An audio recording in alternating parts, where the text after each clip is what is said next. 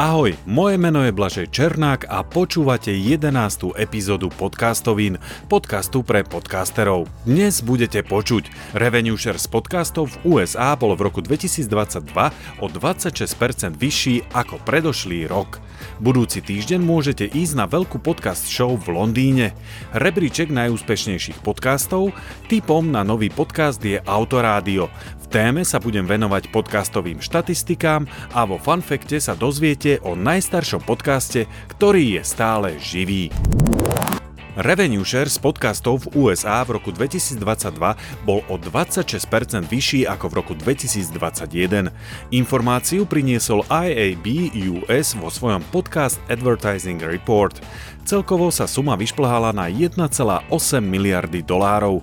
Najúspešnejšími žánrami bol šport s podielom 15%, ďalej spoločnosť a kultúra a komédie s rovnakým podielom 14%. Celý report si môžete pozrieť kliknutím na link v popise tejto epizódy.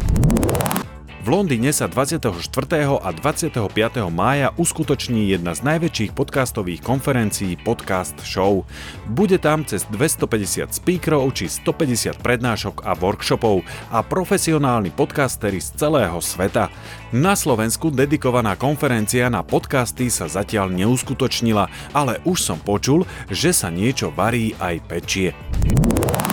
V rebríčku najúspešnejších podcastov podľa Chartable je prvá trojka na Spotify nezmenená. Prvé miesto má v redakcii od denníka N, druhé je Vražedné psyché a tretie Profil zločinu obe od ZAPO. V rebríčku Apple sa však diali veci. Na prvé miesto vyskočilo Nezasínaj od Rádia Express, druhý skončil podcast Ľudskosť od SME, ktorý poskočil o 6 miest a na tretie miesto sa dostal podcast Relácie na telo s Michalom Kovačičom. Polepšil si až o 32 miest. Zrejme to bolo tým, že hostiami bol už bývalý premiér Heger a rovnako bývalý premiér Fico. Ak by to bol súboj Matovič-Fico, asi by nám vybuchli internety. Typom na nový podcast je Autorádio. Michal Krajčír a Miloš Fusek sa rozprávajú o cestách, výletoch a dobrodružstvách, ktoré na okresných cestách nielen na Slovensku, ale aj v zahraničí zažili. Podcast nadvezuje na projekty okresky.sk, v ktorom Miloš Fusek prostredníctvom blogov či kníh inšpiruje na jazdy neokúkanými okresnými cestami. Pre milovníkov roadtripov ideálny podcast. Dnešnou témou sú podcastové štatistiky. Nie sú úplne jasné ako napríklad pri YouTube videách, kde všetci vidia počet prehratí. Dôvod na akúsi nejednotu spočíva v tom, že existuje veľké množstvo podcastových aplikácií ako Spotify, Apple Podcast či Google Podcast a neexistuje jednotný spôsob merania. Potrebné je brať do úvahy pojmy ako downloady, streamy či vypočutia. Proste je to trošku španielská dedina a skúsim vám to čo najjednoduchšie vysvetliť. Ten problém merania, nie ako je to správne. Začnem vysvetlením toho, čo je čo. Downloady, teda stiahnutia sa počítajú, ak je epizóda stiahnutá do zariadenia. Nemusí byť ešte vypočutá a teda ani spustená. Takto to má napríklad Apple a je známe, že v roku 2020 Apple hodinky stiahovali automaticky epizódy a tým sa zdvojovali downloady. Odhaduje sa, že až 13% downloadov si poslucháči nikdy nevypočujú. Ďalším pojmom sú streamy, čiže prehratia. A to je počet prehratí bez toho, aby sa epizóda stiahla. A tretím pojmom sú vypočutia, teda počet, ktorý hovorí, koľkokrát poslucháč stlačil tlačítko play. Už ste sa stratili? Nevadí. Nemajú v tom jasno veľké firmy, nie to ešte my, bežní smrteľníci. Čo teda ale s tým? Ako určiť, koľko mám vypočutí, prehratí či downloadov?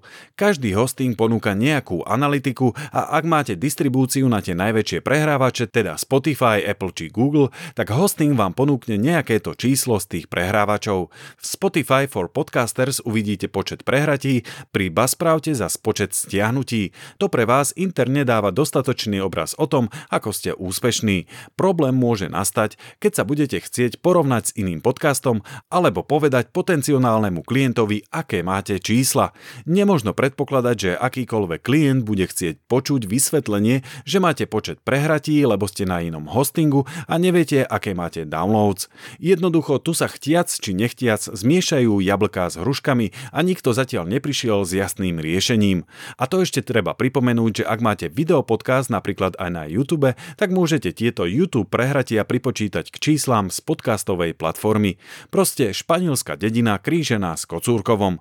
Existujú síce aj verejne dostupné rebríčky ako napríklad Chartable, ale tie započítavajú iba Apple a Spotify čísla. Ostatné prehrávače nie sú zahrnuté. A v rebríčku nevidíte žiadne konkrétne číslo, iba poradie v rebríčku, na ktorom sa podcast umiestnil. Aby som to teda zhrnul, povedať objektívne, koľko vás počúva ľudí je takmer nemožné. Viete povedať iba číslo, ktoré vám ukazuje hosting, kde dávate svoj podcast a povedať mám toľko prehratí, alebo mám toľko downloadov, alebo toľko streamov.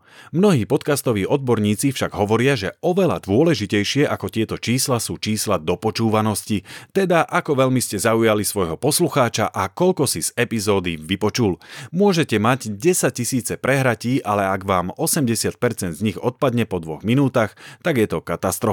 A naopak, ak máte dopočúvanosť cez 90% a máte len niekoľko stoviek či pár tisíc prehratí, hovorí to o tom, že máte skvelý content s výborným cielením.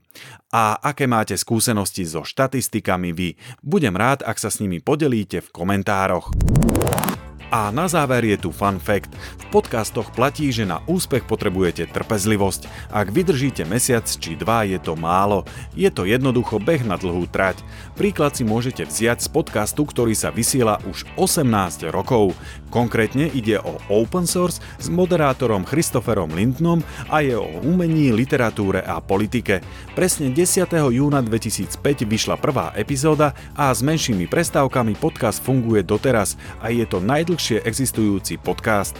Tak čo, veríte si, že práve váš podcast bude živý aj o 18 rokov?